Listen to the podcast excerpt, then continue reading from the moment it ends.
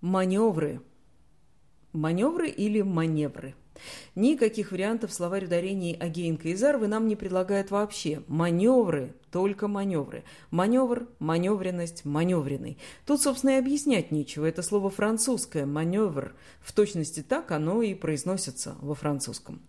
А вот что сообщает толковый словарь иноязычных слов Леонида Крысина. Маневр – организованное и быстрое передвижение войск или флота с целью создания наиболее выгодной группировки своих сил и средств при выполнении боевой задачи.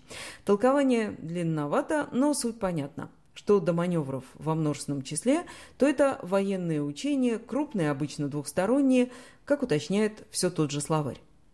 Какие еще бывают маневры? Ну, например, перемещение локомотивов и вагонов по железнодорожным путям для сортировки вагонов и составления поездов.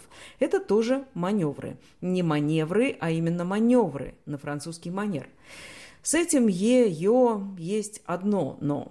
В орфоэпическом словаре под редакцией Аванесова, где приводятся обычно все возможные варианты, дается как допустимое произношение «маневр», оно старое.